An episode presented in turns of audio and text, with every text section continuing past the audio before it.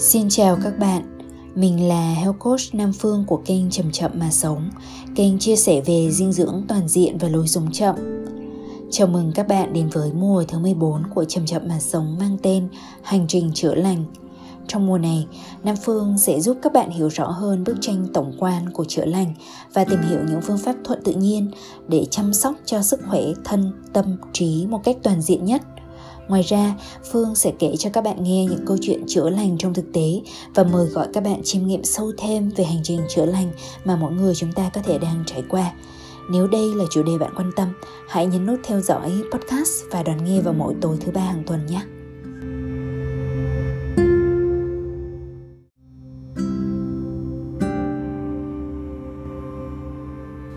Các bạn thính giả thương mến, một tuần nữa lại trôi qua và Phương đoán là các bạn cũng giống như Phương đã trải qua rất là đa dạng những khoảnh khắc sống, đã đi qua rất nhiều những cái cung bậc cảm xúc.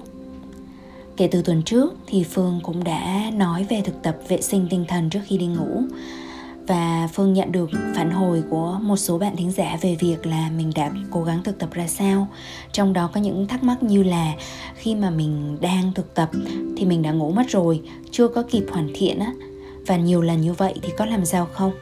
Thì câu trả lời ở đây là cũng không sao lắm. Mình chỉ cần ý thức được rằng khi mà mình thường xuyên không thể thực tập hết được một thực tập đơn giản mà mình đã ngủ rồi thì đấy là một cái dấu hiệu rằng là mình hay bị mệt và mình dễ sập nguồn. Dễ sập nguồn là do đâu? Đó là do mình thường xuyên là bị cạn năng lượng do tiếp xúc với nguồn cơn căng thẳng uh, xuyên suốt một ngày. Có thể là mình làm việc quá sức có thể là mình đã gồng gánh rất là nhiều thứ hay đơn thuần là mình đã quên thư giãn uh, giữa những cái hoạt động dày đặc ở trong ngày. Uh, thì cho dù là lý do gì chăng nữa thì đơn thuần là mình bị mệt thôi. Nhưng mà mình có cách cách đơn giản nhất là mình ngồi dậy thay vì nằm à, và mình có thể dựa lưng vào tường và mình cho mình mơ mơ màng màng một chút. Thì trong cái trạng thái mơ mơ màng màng và rất là thư giãn đó thì đó là một cái phương tiện để mà làm vệ sinh tinh thần rất là tốt rồi sau đấy thì bạn có thể đi ngủ. Bởi vì khi mà mình mệt quá thì mình dễ ngủ. Nhưng cái trạng thái ngủ vì mệt và căng thẳng chưa được giải tỏa đó, nó sẽ khiến cho chúng ta chưa được cột rửa về mặt tinh thần. Cho nên sáng hôm sau vẫn có thể bị mệt. Thì các bạn lưu ý ở đoạn này nhé. Còn trong cái số podcast của ngày hôm nay thì phương sẽ chia sẻ về một đoạn mà mình đang đi trên hành trình trị liệu riêng và phương muốn lưu ý rằng đây chưa phải là những đúc rút cuối cùng trên hành trình của mình. Và đây là những cái mà phương đơn thuần là muốn chia sẻ lại với các bạn khi mà mình đang ở cái trạng này của hành trình trị liệu, hành trình chữa lành của riêng mình mà thôi. Nếu mà có một cái điểm nhìn nào đó nó khác so với kinh nghiệm của các bạn, thì ờ, mong rằng các bạn có thể trao đổi lại để cho nam phương được tham khảo thêm. Và một cái lưu ý nữa, đó là ba cái lớp uh, cơ thể tâm trí và cảnh vật tức là môi trường bên ngoài. Uh, phương thường gọi là ba lớp thân tâm cảnh. Nó thường xuyên có tác động qua lại lẫn nhau. Và trong tập này thì phương chủ yếu nói về cơ thể vật lý tức là phần về phần thân của mình. Và bạn lưu ý rằng là cho dù phương nói về những cái trị liệu về thân thể nhưng mà hãy biết rằng những cái yếu tố khác nó có thể có những cái tác động lên cái cơ thể vật lý của mình. À, của phương cũng giống như của bạn vậy.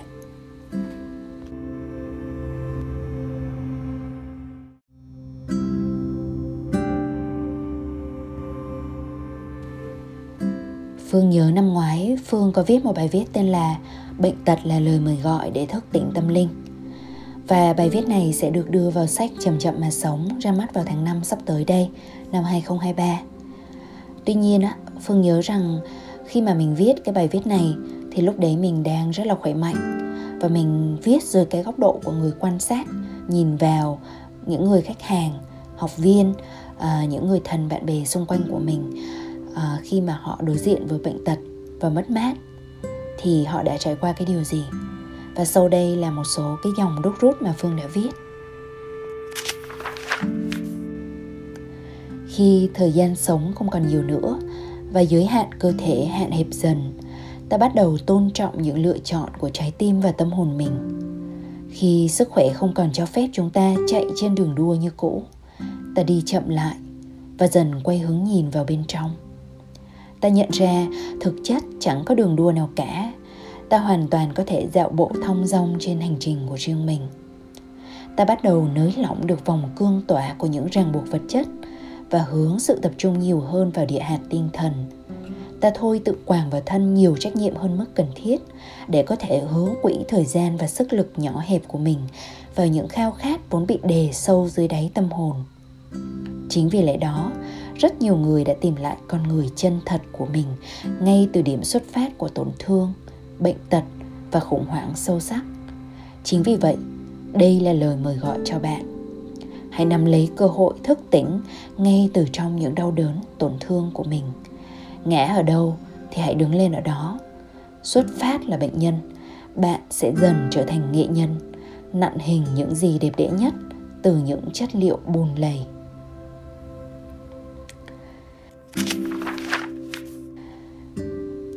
Kết thúc đoạn trích. Và khi mà phương đọc lại thì phương đã phải mỉm cười, bởi vì nó giống như là những cái gì mà mình mình đã biết trước cả khi mà mình bắt đầu trải nghiệm, dựa trên cái sự quan sát thôi. Và đến khi mà mình có trải nghiệm bệnh tật thực sự rồi, thì chính những cái dòng mà mình đã viết, nó quay trở lại với mình và nó động viên mình để mà mình luôn tích cực, lạc quan, chấp nhận. Và mình không có cái sự phán xét quá nhiều đối với bản thân mình. Thì cụ thể cái trải nghiệm bệnh tật của bản thân mình là như sau chuyện là trong mùa đông năm ngoái thì phương có một chuyến đi tây bắc. Và trong chuyến đi này thì phương đi một mình. Chả là lâu nay mình hay độc hành á trên những cái chuyến đi. Và mình cũng rất là thích lang thang một cách rất là ngẫu hứng thôi. Thì trong một lần ngẫu hứng thế nào đấy thì mình gặp một cái vùng núi đá hoang sơ ở um, trên vùng uh, cao phạ. Tức là cách uh, Sapa khoảng tầm 20 cây và còn cao hơn và lạnh hơn Sapa nữa thì lúc đấy khi mà Phương gặp một cái núi đá đó thì Phương đơn thuần là thấy lòng bình an và ngồi xuống để thiền trên một cái tảng đá lạnh. Thì sau cái thời thiền đó thì mình quay trở về và mình cảm thấy hơi đau mỏi. Và cuối cùng là mình bị uh, sốt rất là cao. Mình sốt cao liên tục trong 7 ngày. Và mình làm mọi thứ tệ hơn bằng cách là khi mà cơn sốt nó mới bắt đầu thì mình lại chủ quan mình cứ nghĩ rằng nó chỉ là một cái biểu hiện nhẹ nhẹ thôi, cho nên mình vẫn đi theo cái lịch trình được sắp sẵn trước đó. Đó là mình di chuyển từ Sapa qua Hà Giang. Và mình sốt ở trên xe, rồi tiếp theo là khi mà đến Hà Giang thì mình gục xuống luôn. Và những cái ngày đó mình rất là yếu yếu hơn rất là nhiều so với những cái cơn sốt mà trước đây mình trải qua. Thậm chí là mình đã té gục xuống trong một lần mà đi vào nhà vệ sinh và thấy trời đất quay cuồng.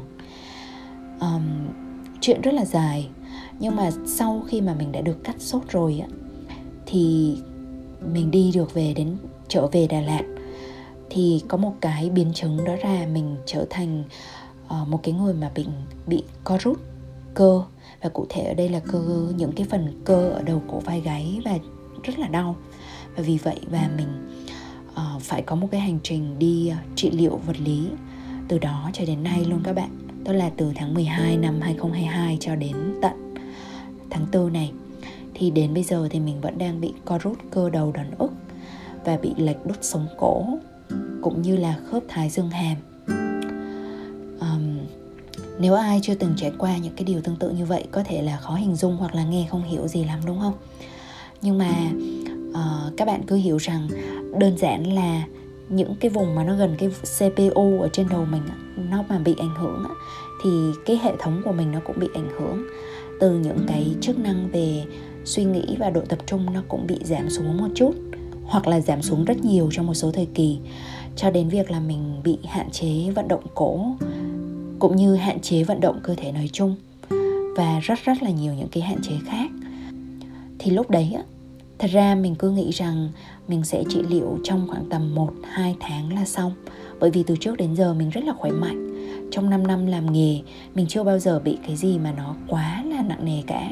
Chỉ trừ có một cái đợt á chỉ trừ có một cái đợt mà mình đã từng kể trong một cái số podcast trước về hành trình chữa lành của mình. À, về cái hành trình trị liệu tự nhiên của mình thì nó gần nặng giống như lần này. Tuy nhiên á, có một điều mà bản thân mình và nhiều nhà trị liệu cho mình cũng chưa hiểu hết được đó là khi mà rà soát lại thì cái nếp sống sinh hoạt nó không có gì sai cả. À, mình cũng không ở trong những cái tư thế mà gây lệch lạc cho cơ thể và mình cũng không sinh ra với một cái bộ xương nó bất thường. Nhưng mà cái độ lệch của xương của mình hiện tại và cái mức độ co rút của cơ hiện tại thì nó như thể là đã từ lâu lắm rồi. Và thậm chí khi mà mình mới bắt đầu xuất hiện ở những cái phòng trị liệu ở những nơi khác nhau thì uh, mình nhận được những cái chẩn đoán khác nhau. Có người thì bảo là hẳn là do di truyền. Bởi vì cái cấu trúc xương của mẹ mình lúc đấy khi mà sinh mình thì cũng có thể là bị lệch một cái phần nào đó rồi nhưng mà không biết. Có người thì bảo là do cái môi trường. Có người bảo do ăn uống. Có người thì đơn thuần bảo là à vô căn tức là mình rất là khó lần lại cái căn gốc. Và nếu mà mình cứ cố gắng lần lại nhiều quá thì thật sự bây giờ nó cũng chưa có giúp ích gì cho mình. Và thậm chí có người bảo là có cái khả năng là mình bị những cái chứng bệnh hiếm. Như là khi mà độc khí nó đi vào trong thì nó đánh thức một vài những cái lệch lạc ở bên trong cơ thể nó biểu hiện ra. Hay là thậm chí là virus đi vào xương chẳng hạn, vân vân. Rất là nhiều những cái chẩn đoán khác nhau ban đầu khi mà nghe như vậy thì mình cũng khá là hoang mang, mình buồn và mệt trong một khoảng thời gian. Nhưng rồi mình lại tự động viên tinh thần và mình nhớ về những cái điều mà mình đã viết trước đây và mình nói. Đây chính là cái thời điểm mà, đây là cái cơ hội để mà mình thức tỉnh thức tỉnh tâm linh, thức tỉnh thêm những cái mục đích sống thực sự ở bên trong mình. Để thấy mình rõ hơn và trở nên thấu cảm sâu sắc hơn với những cái nỗi đau chung và cái hành trình từ đó đến nay đúng là nó đã trải ra uh, với rất là nhiều những cái nhân duyên kỳ lạ uh, và những cái may mắn những cái điều mà mình thấy rất là biết ơn. Người ta hay nói rằng có bệnh thì phái tứ phương nhưng mà bản thân mình mình thấy may mắn ở điểm rằng mình không cần phải đi vái ở đâu hết mình không cần phải tìm cầu quá nhiều thì tự động mình gặp được rất là nhiều nhà trị liệu có những người là bạn bè mình, có những người thì là do được giới thiệu, gặp mình và biết đến mình. Và họ vô tình thế nào đấy, họ biết là mình đang bị bệnh và họ hỗ trợ. Thì trên cái phương diện về chữa lành thể chất thì mình đã gặp các bác sĩ đông tây y, những người làm massage, xoa bóp, bấm huyệt, rác hơi, tác động cột sống, các giáo viên yoga, các nhà trị liệu năng lượng ờ, các thiền sư vân vân. Và thậm chí là những người có năng lực đặc biệt không có qua đào tạo nhưng mà thông qua cái sự tìm hiểu và học hỏi của họ thì họ đã hành nghề và cứu chữa được cho nhiều người. Và mặc dù mình không nói cho họ biết uh, cụ thể mình làm nghề gì mình là ai vân vân bởi vì mình mong muốn rằng là mình được đối xử giống như những bệnh nhân khác thôi. Và mình xác định rằng mình khiêm tốn học hỏi cái kinh nghiệm hành nghề của họ trong thực tế thay vì phải nghe nhiều lý thuyết và chính vì vậy khi mà mình đi đến những cái phòng khám hay là những cái trung tâm trị liệu thì mình luôn mang một cái tâm thế là đây là một cái hành trình để mình khám phá lại uh, một con đường mới cho sức khỏe của bản thân mình cũng như là để khám phá thêm những cái yếu tố mà từ trước đến giờ ở trong những cái vùng hiểu biết của mình nó chưa chưa rõ nó chưa tỏ. Và vì vậy mà mình được chia sẻ rất là nhiều điều quý giá từ những cái kinh nghiệm thực tiễn của họ. Và sau đây là một số cái đúc rút mà mình muốn chia sẻ lại với bạn.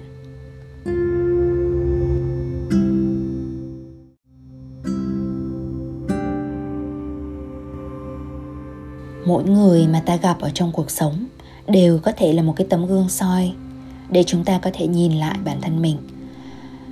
Nhưng riêng đối với những cái người mà làm trị liệu, thì dù là họ chuyên nghiệp hay không chuyên đi chăng nữa, thì nếu như chúng ta lắng nghe họ thì chúng ta thường được cung cấp rất là nhiều những cái thông tin mà chúng ta soi được về bên trong rất là sâu bản thể của bản thân mình.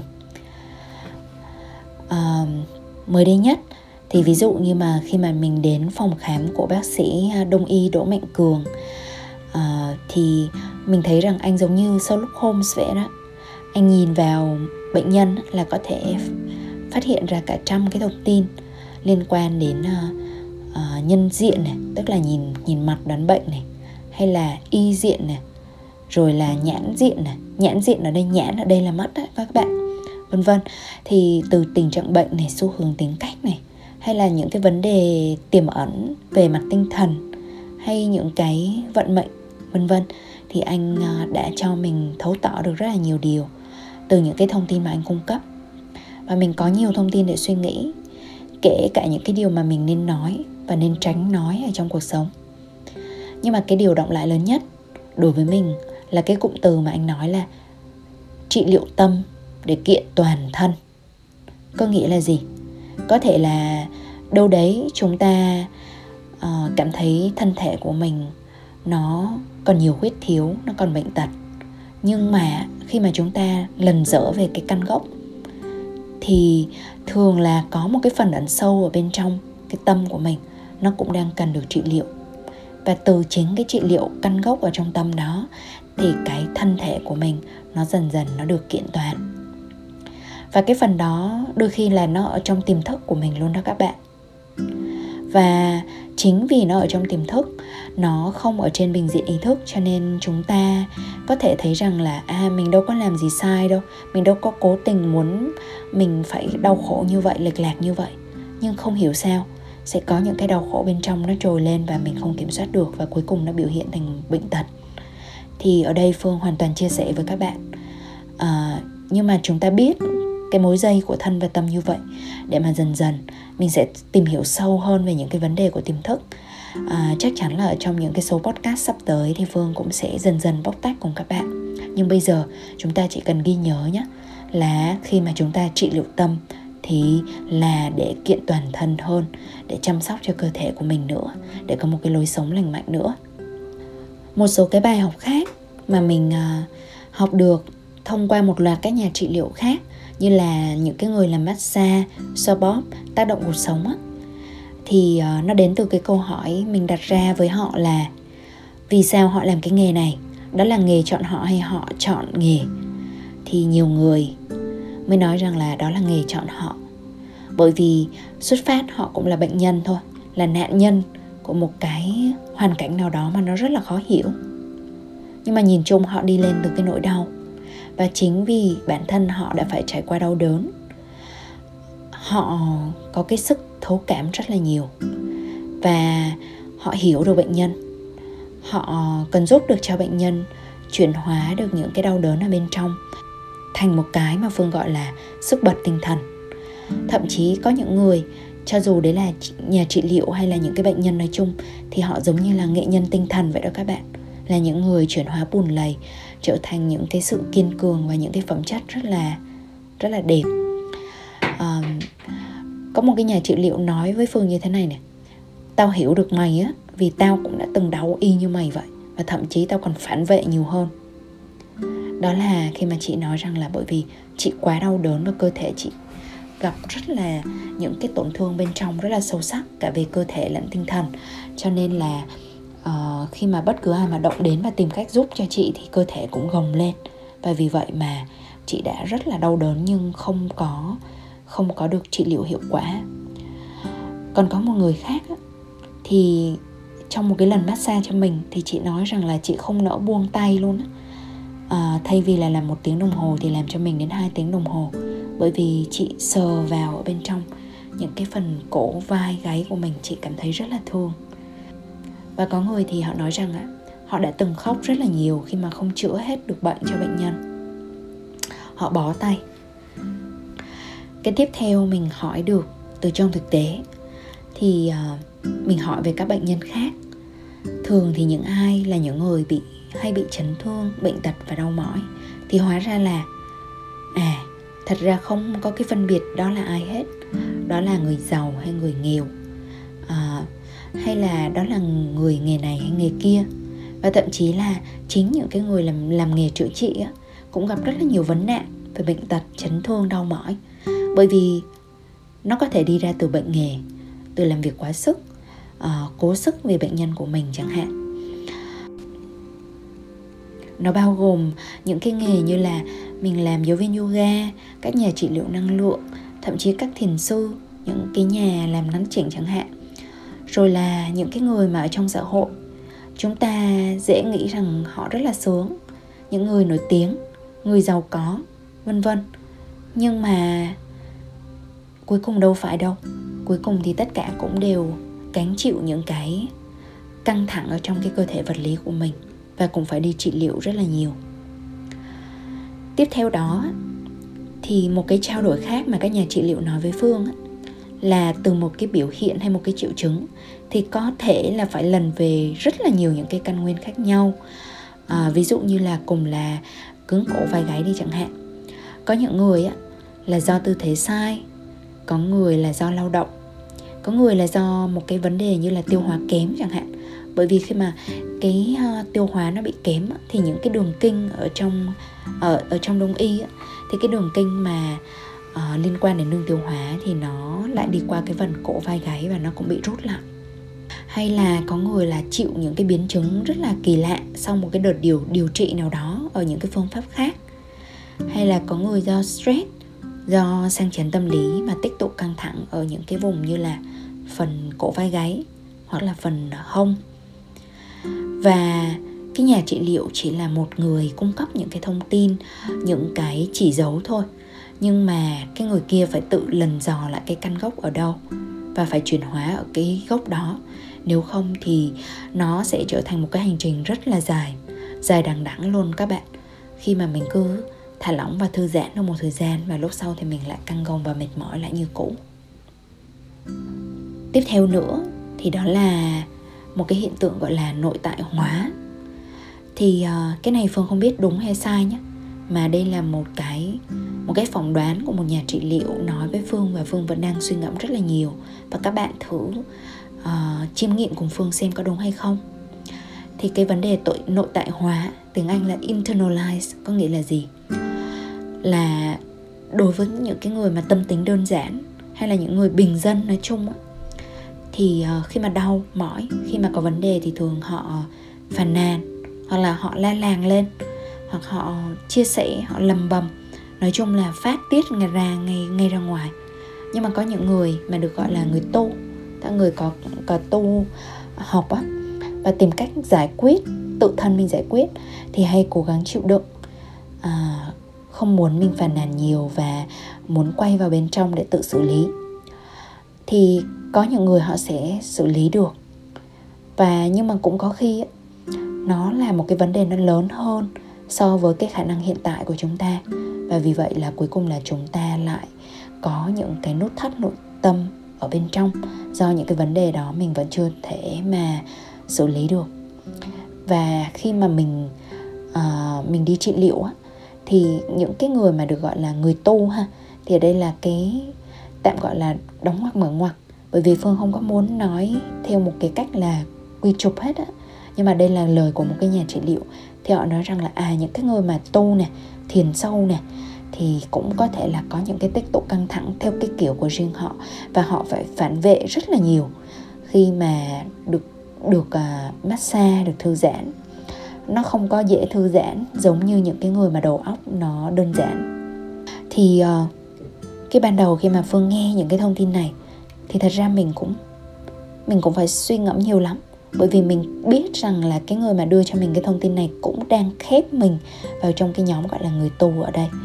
Và chị ấy mắng mình là bởi vì là chị ấy thấy cái cơ thể của mình nó phản vệ. Và nó là một cái phản ứng tự động các bạn, để tự vệ của cơ thể khi mà nó sợ hãi này, rồi nó cảm thấy rằng là không được an toàn này nhưng mà đâu đấy cái vấn đề sâu xa nó ở trong tâm thức của mình cho nên chưa dám kết luận. Và phương chỉ nhớ lại một cái bài học căn bản mà khi mà mình học thiền đó là bài học về thả lỏng thư giãn và biết mình.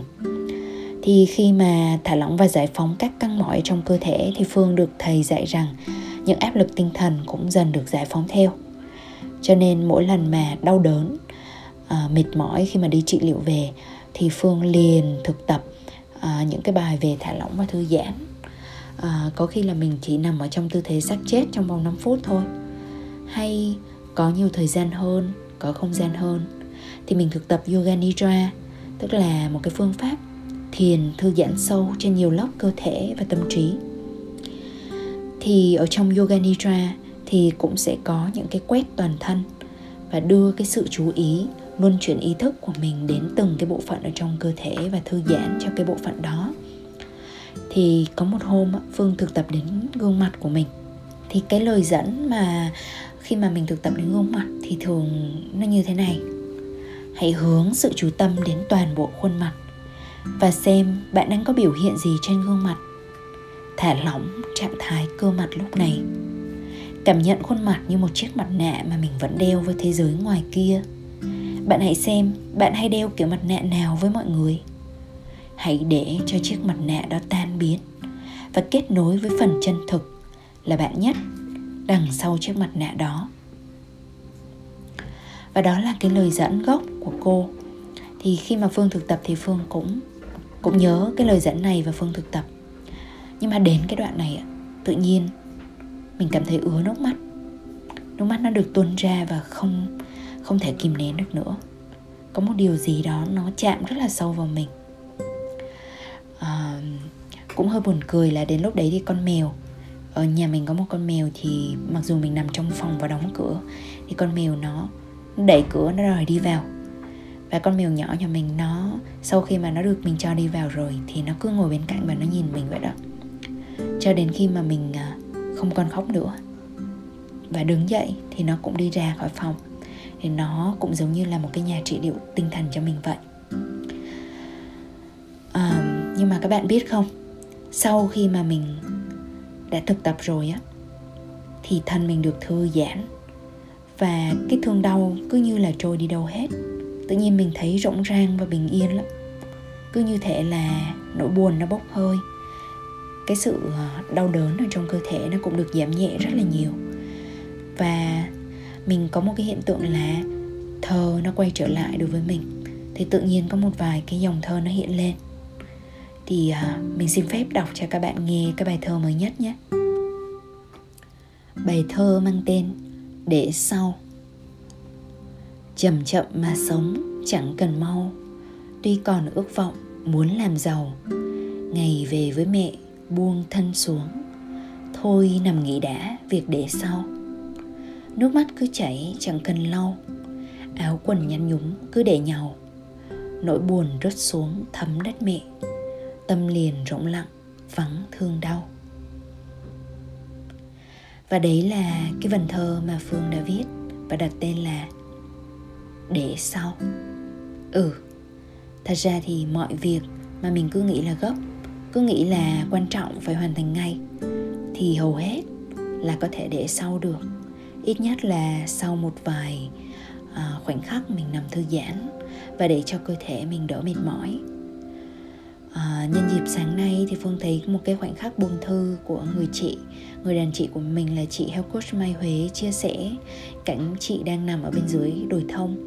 Thì à, phương đã lấy sổ ra tốt lại cái bản nháp bài thơ ban đầu và hoàn thành cái bản thơ này. Và bây giờ được đọc cho các bạn.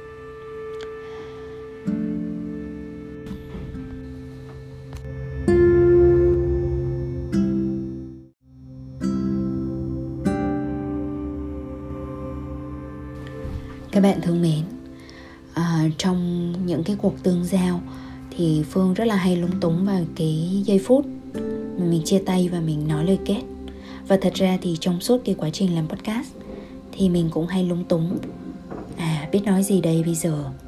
Nếu như mình cứ nhắn nhủ hoài rằng là các bạn hãy bình yên nhé hãy thư giãn nhé hãy sống lành mạnh nhé thì không biết rằng nó có trở nên thành một cái điều gì đấy nó quá thường nó nó thuộc dạng là nói thì dễ nhưng mà làm rất là khó, hay không? Nhất là trong một công cuộc mưu sinh. Nhất là khi ai đó đang phải nếm trải những cái đau đớn kinh hoàng. Như cái cách mà một người chị đã nói với mình như thế này. Cuộc đời chị giống như lúc nào cũng đi trên một lớp băng mỏng. Đớn đau đớn đau vô cùng. Mỗi ngày đều trải qua những cơn đau, thập tử nhất sinh vậy cho nên, phương không biết rằng những bạn à, thính giả của chậm chậm mà sống, nếu như các bạn có những cái khó khăn lớn như vậy, thì mong các bạn tha thứ cho phương. Nếu như có một lúc nào đó phương nói một cái lời kết thúc nó hơi sáo rỗng khi mà các bạn nghe.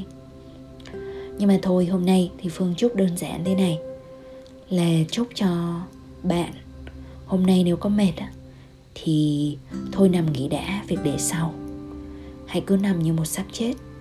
Nhận biết đến cơn đau, những căng gồng ở trên cơ thể, và thả lỏng ra từng phần từng phần một. Theo một cái thứ tự của riêng bạn, có thể từ trên lên đến đầu, hoặc từ đầu xuống dưới chân, bên trái rồi bên phải, mặt trên cơ thể rồi mặt dưới cơ thể. Thì à, nếu mà mình ngủ trong cái quá trình mà mình quán toàn thân như vậy thì nó cũng rất là tốt. Cơ thể đã được thả lỏng rồi thì tâm trí cũng được thả lỏng theo. Và nếu bạn cũng giống như phương, đã ngã, đã đau, thì hãy biết rằng ngã ở đâu thì chúng ta đứng lên ở đấy. Nhưng trước khi đứng lên thì không cần phải vội bật dậy ngay. Cứ nằm một chút vậy thôi và cảm nhận. Bởi vì khi mà nỗi đau của chúng ta được hoàn toàn chấp nhận chúng ta hoàn toàn quy thuận. Và đơn thuần là tách mình ra và chứng kiến. Nó sẽ vơi đi rất là nhiều. Ít nhất thì đó là trải nghiệm của mình. Và khi mà mình ngồi dậy, thì mình thấy cơ thể như sống dậy một lần nữa. Và đó cũng là một cách mà phương đang dùng để cảm nhận tình yêu thương với chính mình. Phương chúc bạn điều tương tự. Chúc các bạn có ngày thật vui và đêm thật yên hẹn gặp lại các bạn vào thứ ba tuần sau.